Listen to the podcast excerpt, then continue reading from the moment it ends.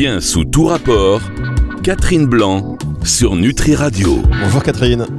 Bonjour Fabrice. Catherine Blanc sur Nutri Radio chaque semaine pour cette émission bien sous tout rapport qui nous permet de ah, comment vous dire De mettre en perspective beaucoup de choses. Et euh, pour être tout à fait honnête avec vous, chers auditeurs, on a une liste de beaucoup de sujets euh, à venir. Mais à chaque fois, on se parle un petit peu avant l'antenne avec Catherine. Et on se dit, mais alors, pourquoi on parlerait pas de ça plutôt Et ça, donc, bon, ça nous promet des émissions jusqu'en 2028 à peu près. Hein.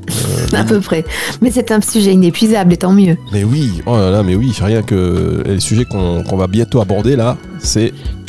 Ça va être euh, très intéressant comme D'ailleurs, ce dont on a parlé ces trois dernières semaines aussi, puisqu'on était sur l'infidélité. On s'est dit demain, euh, tous infidèles, est-ce que c'est juste une évolution euh, logique?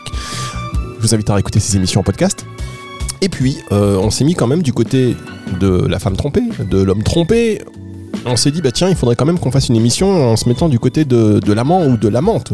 Parce que là aussi, il y a des choses qui sont vécues d'une manière pas forcément très sympa. N'est-ce pas, Catherine? Ah, ce n'est pas toujours confortable. Et ce ne sont pas que des méchants ou des méchantes. Euh, ça n'en sont pas d'ailleurs. Chacun cherche euh, à développer son, euh, son droit à être, à être aimé, à aimer, euh, à fantasmer, à projeter de l'avenir. Et évidemment que cette position est une position un petit peu, pardonnez-moi l'expression, un peu inadéquate, le cul entre deux chaises. Oui, avoir le cul entre deux chaises. C'est de ce dont on va parler aujourd'hui. Vous avez dit, c'est pas que des méchants. Et d'ailleurs, ça ne le sont pas. C'est vrai qu'ils sont dans. Est-ce que, tiens, on va parler de ça après, on va parler de ça après, parce qu'on pourra se dire, par exemple, est-ce que quand on est amoureux, on ressent voilà, un sentiment, euh, il faut faire fi de tout quitte à euh, assumer ses sentiments alors qu'on sait que nous sommes avec une personne qui euh, n'est pas disponible est-ce que c'est uniquement sexuel? Il faut assouvir ses euh, envies sexuelles alors qu'on sait qu'une personne n'est pas disponible Est-ce que des fois, des fois, est-ce qu'on le sait? Est-ce qu'il faut euh, rentrer en contact, établir un dialogue peut-être? Enfin, je sais pas. Qu'il y a plein de questions qui se posent et j'imagine que vous-même, euh, Catherine, vous avez des, des, questions que j'ai pas eu le temps de vous poser, mais surtout des éléments de réponse à apporter, des éclaircissements. Ça va être l'objet de cette émission. Est-ce que déjà vous avez passé un bon week-end? Excellent, excellent et ravi euh, de redémarrer sur les chapeaux de roue euh, cette semaine avec vous. Vous savez, c'est important parce que euh, vous êtes donc spécialiste du sujet. Est-ce que c'est un sujet, quand on connaît votre profession, dont tout le monde vous parle quand vous faites des repas entre amis, par exemple? Oh, c'est sûr que ça, ça met un peu de d'épices dans, les conversations, puisque les gens projettent beaucoup de choses sur le sujet de la sexualité. Euh, c'est assez amusant parce que dans ma carrière, euh, étant psy, euh, on se disait, oulala, là là, les psy, elle va tout analyser ou elle va être prise de tête. et bien le fait d'être, de m'être formée à la suite maintenant depuis plus de 20 ans euh, en tant que sexologue, eh bien évidemment, ça, ça a changé un peu la perspective. Alors du coup, on aime bien que je sois psy parce que comme ça, on n'est pas obligé de rentrer dans les détails du sujet de ma spécialité, ou au contraire, ma spécialité euh, attise les curiosités et, sur, et surtout fait l'occasion de toutes les projections. Ah, ce soit, ça doit être des gens comme ça. Ah, on doit te parler de ceci. Ah, mais dis, dis donc, les gens sont tellement en difficulté et ça en dit souvent beaucoup plus long sur la personne qui me parle que sur la réalité de ce qui se joue dans mon cabinet. on va marquer une toute petite pause et on revient tout de suite pour entrer dans le vif du sujet de cette émission sur Nutri Radio. Bien sous tout rapport, Catherine Blanc sur Nutri Radio. Catherine Blanc sur Nutri Radio, bien sous tout rapport. Pour nous parler aujourd'hui, on va continuer un peu notre trilogie. Là, on ferme cette trilogie. C'était euh, sur l'adultère. On s'est dit, rappelez-vous, il y a deux semaines, est-ce que voilà, on est tous finalement voués à être infidèles ou à connaître l'infidélité? Est-ce que c'est une évolution sociétale? On en a parlé. Les podcasts sont disponibles et n'hésitez pas à nous faire nos, euh, vos retours. On s'est mis même du côté de la, femme qui trompe, du côté du mari qui trompe ou voilà, partenaire en tous les cas. Cette semaine, eh bien, on se met du côté de l'amant ou de la maîtresse. Vous l'avez dit en introduction, Catherine, euh, c'est pas forcément des mauvaises personnes. Elles sont aussi dans une situation qui est très inconfortable, le cul entre, entre deux chaises. Euh, par quoi vous voulez commencer, Catherine? Est-ce que vous voulez qu'on aborde la partie sentiment, la partie plus sexuelle? Est-ce que euh, voilà le rôle un petit peu de, cet amant ou de cette amante qui, pas forcément le beau rôle justement? Peut-être on devrait commencer par déjà, puisque j'ai dit, ne sont pas forcément de méchantes personnes. Le pas forcément laisse à supposer évidemment toujours l'idée de la grande responsabilité, culpabilité, méchanceté de la personne en question. Donc pour évacuer ce sujet, euh, il faut voir ce qui pourrait être euh, un peu tendancieux dans la position de maîtresse ou, ou d'amant. Euh, C'est qu'il y a quelque chose tout à fait, euh, non volontaire, hein, puisqu'il n'y a aucune direction d'une personne qui plus est inconnue euh, à vouloir euh, lui faire du mal. Bien évidemment que non, à moins d'être tombé sur un pervers ou une perverse de, de, premier rang. mais sinon, il y a en effet quelque chose aussi quand même d'inconscient. C'est l'idée que ce qui est à l'autre est meilleur que ce qui pourrait être à moi. Et donc, en, ce sens, de façon très inconsciente, celui qui est, celui ou celle qui est pris prise, eh bien, est plus désirable que celui qui ne l'est pas. Mais ça, on peut tous le reconnaître chez nous, puisque euh, en général, l'idée de, de l'herbe plus verte dans le champ voisin, c'est quelque chose que nous connaissons dans tous les domaines.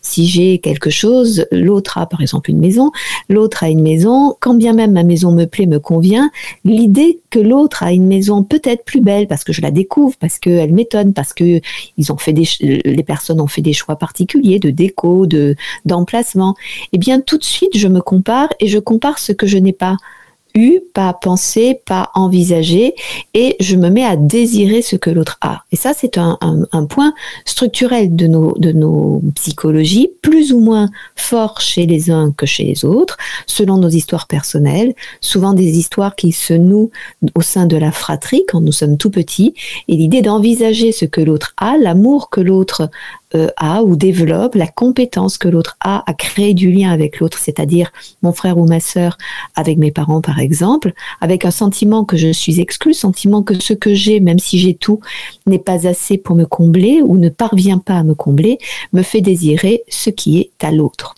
Donc il y a une part inconsciente, bien sûr, chez l'amant et l'amante, parce qu'il y a des gens qui collectionnent les maris et les épouses euh, des uns et des autres, plutôt que la possibilité d'une relation pour eux tout seuls, c'est-à-dire qu'ils veulent quelque chose pour eux tout seuls que les autres ont, plutôt que de créer quelque chose qui leur appartiendrait, euh, donc une construction de vie, je ne parle pas d'appartenir, euh, d'appartenance d'une personne, mais d'une construction de vie en se faisant confiance, en, ayant conscience que ce qu'ils créent est à leur image et donc selon leurs besoins. Mais c'est souvent une faille narcissique euh, qui leur fait penser qu'ils ne seront pas capables d'obtenir ou ils ne mériteront pas d'obtenir ce qu'ils euh, revendiquent pour un équilibre et leur fait voir toujours ce que les autres développent. Alors, est-ce qu'il n'y a pas aussi une peur de l'engagement? Alors là, on parle dans cette configuration où euh, l'amant ou l'amante, euh, voilà, euh, assume cette, cette relation, assume que ce n'est pas la priorité, voilà. Est-ce qu'il y a et quand on l'assume, quand on le vit, est-ce qu'il n'y a pas un problème d'engagement? Alors, bien sûr, ce dont je parlais juste avant, il y a une envie vraiment de posséder ce que l'autre a.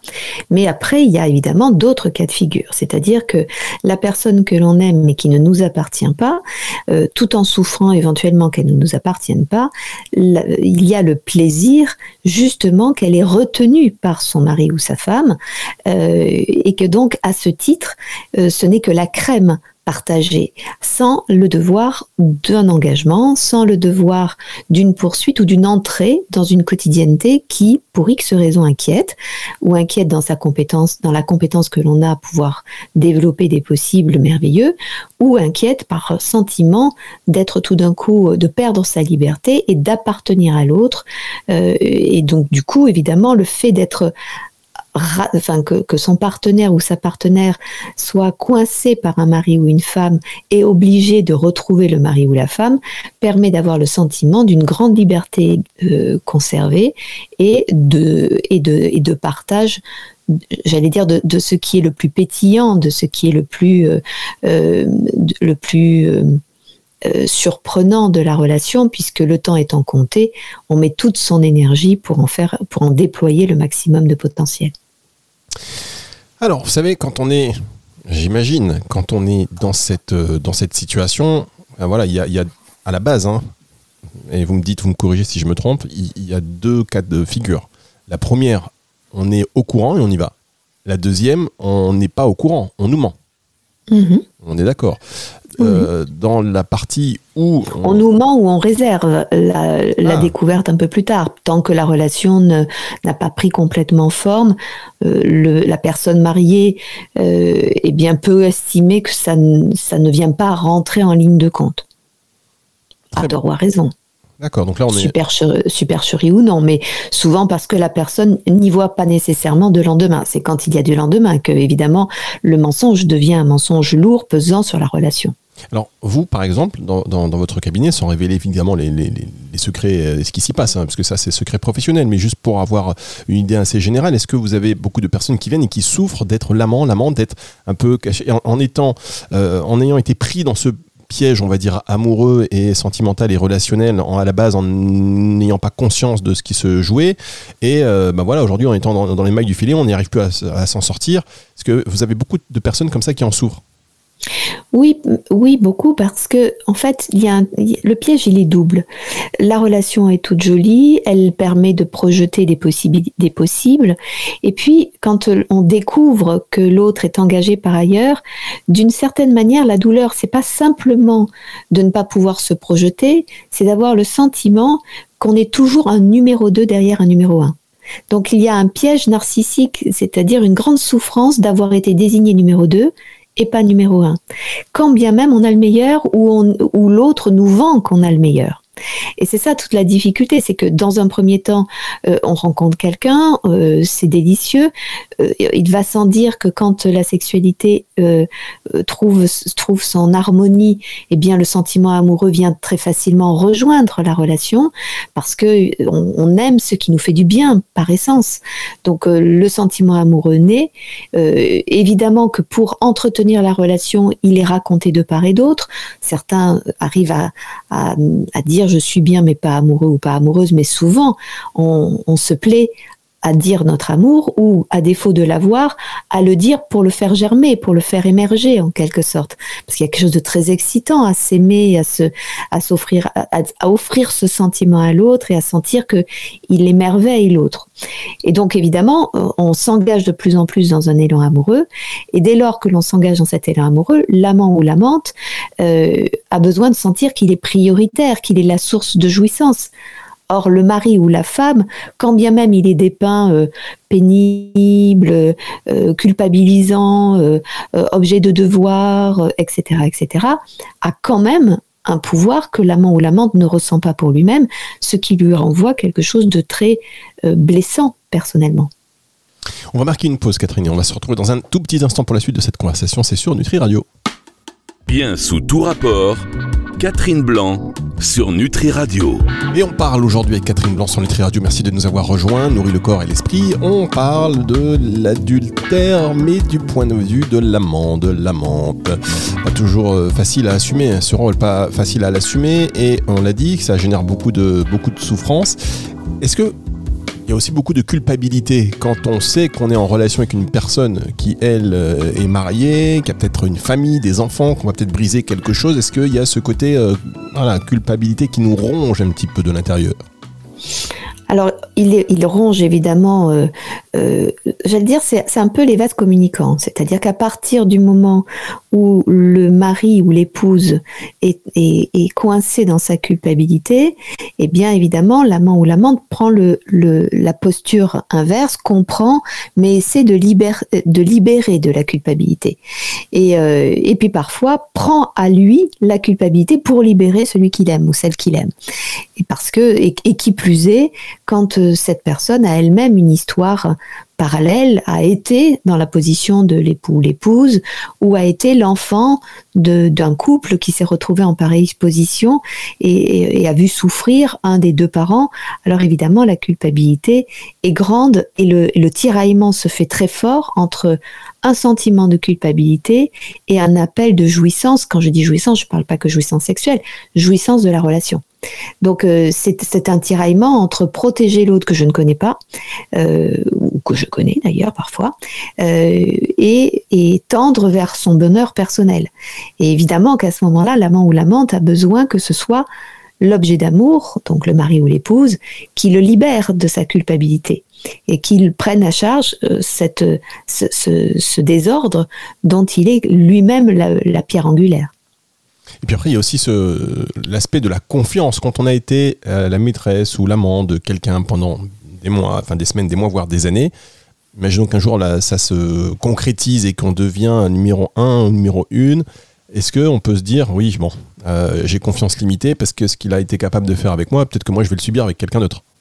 Absolument. Et plus, le, mari ou l'épouse euh, a été un, menteur de première avec des, euh, excuses, euh, des excuses extrêmement ficelées et qui sont passées à l'as sans culpabilité, plus le sentiment de confiance sera difficile à accorder.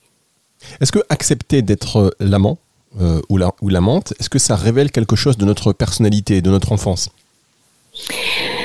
oui, oui, oui, bien sûr, puisque ça, ça rend compte euh, d'abord de, l'idée qu'on est soit un numéro 2, soit de l'envie d'être un numéro 2 qui prend la place d'un numéro 1. Euh, ça rend compte du fait que on, on, a à se battre pour la qualité du lien, euh, que on, doit servir la cause de l'autre parce que l'amant ou l'amante, évidemment, comme à la fois il sait tout, contrairement au mari, enfin à, l'épouse trompée ou, ou à l'époux trompé, il est au fait de tout.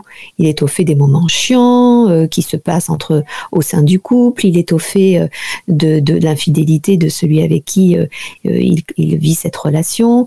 il est au fait de choses intimes puisque souvent le mari ou l'épouse se, livre puisque l'amant ou l'amante devient aussi le confident, la bulle d'oxygène. et donc évidemment, il se sent très puissant euh, dans cette position. Et à la fois, c'est une position qui est très ingrate.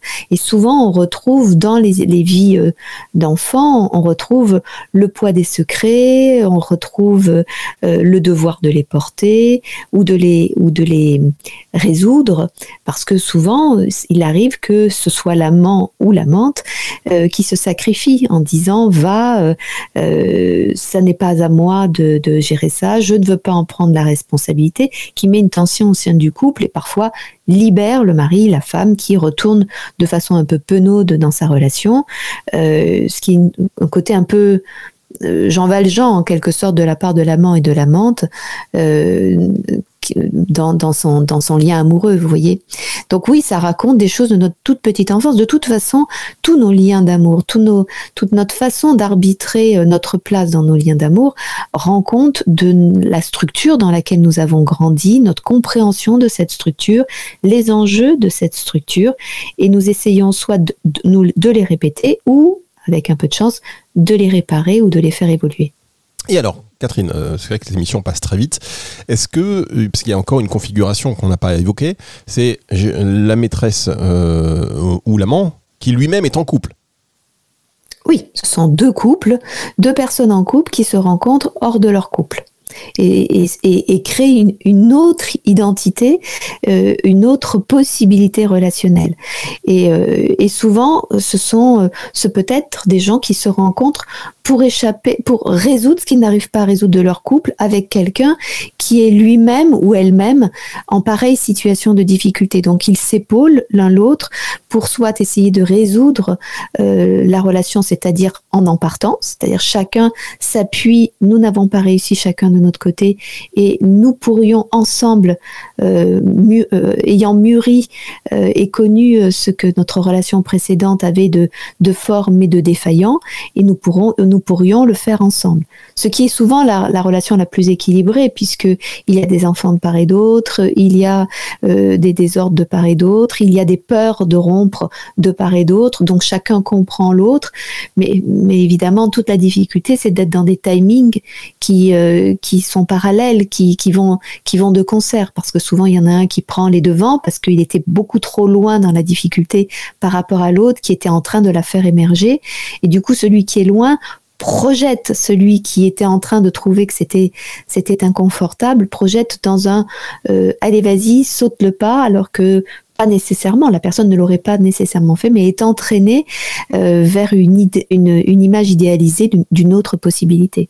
Alors il y a tant, franchement, il y a énormément de choses à dire, mais euh, bah, par exemple, et ce sera pour terminer l'émission, alors je sais pas si c'est la meilleure manière de la terminer, mais bon, il y a le côté aussi sanitaire, parce que avoir une maîtresse quand on est l'amant ou la maîtresse, ben, et d'ailleurs dans les deux côtés finalement, ça pour le coup c'est une ouverture pour les deux, parce que quand on est, on l'a pas forcément évoqué même dans les émissions précédentes, mais aujourd'hui, ben, voilà, tout, tout, ce qui est MST, c'est il y a un petit côté, c'est pas que soi en fait.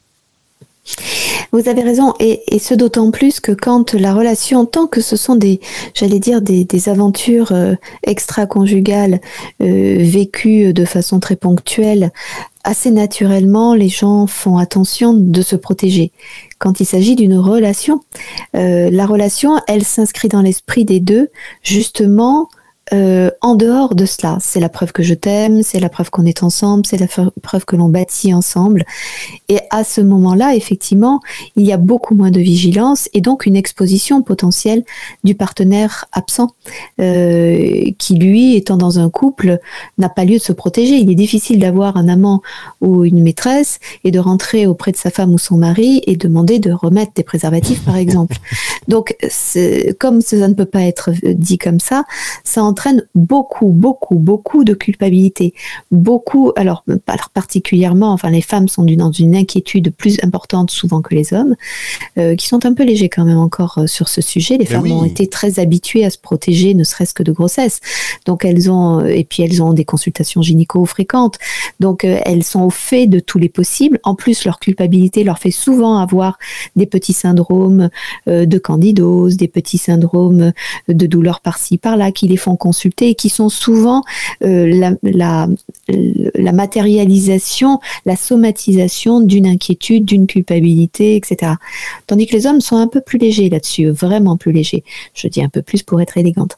Et donc évidemment, ils exposent, euh, ils exposent euh, leurs épouses et, et de fait aussi leur amante, parce que ce qui se joue aussi de couple qui est défaillant dans leur structure familiale fait aussi les petits symptômes de madame, de l'épouse, euh, les petites inquiétudes, les petits dérèglements, euh, les, les, tout d'un coup euh, microbiote fragilisé par une, une, tension dans les relations, puisque il n'y a pas que l'alimentation qui est à l'origine des, des, dérèglements physiologiques, il y a aussi la psychologie qui, qui y participe beaucoup, tout simplement parce que ça crée du stress et le stress va participer de toute une chaîne de dérèglements physiologiques.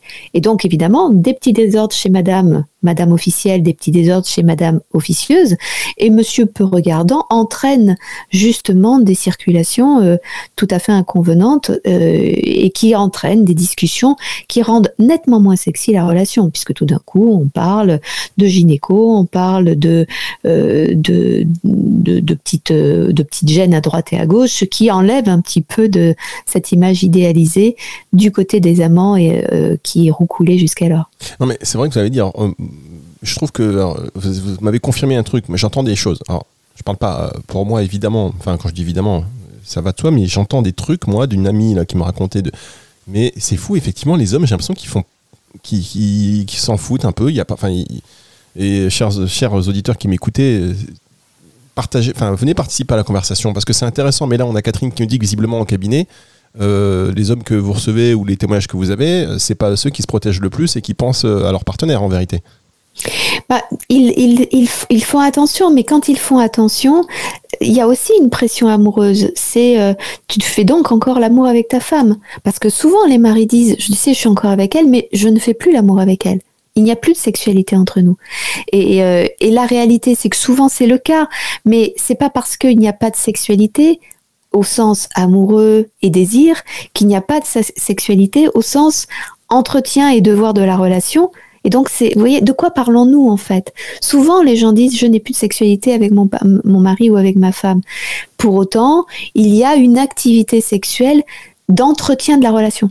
C'est c'est curieux, hein des fellations, des cunilingus, euh, un petit quickly comme ça, euh, euh, vite fait pour se dire qu'on est toujours ensemble, on se fait des câlins, on se fait des mamours, sans nécessairement toujours un, véritable désir, mais on le fait ne serait-ce que pour dire que tout n'est pas foutu dans la relation. Et ces petites fois-là entraînent des choses. D'ailleurs, il y a des y a des maîtresses qui sont surprises que tout d'un coup le mari arrive tout penaud en disant qu'il va avoir un xième enfant, alors qu'il ne faisait pas l'amour. Hmm.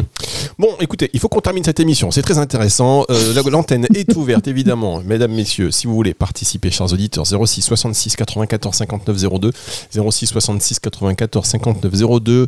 ces conversations bah, sont enrichissantes. Elles nous font réfléchir sur nous, sur les autres, sur euh, plein plein de choses. Et on vous remercie beaucoup, Catherine.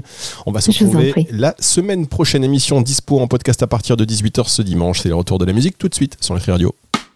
Bien sous tout rapport, Catherine Blanc sur Nutri Radio.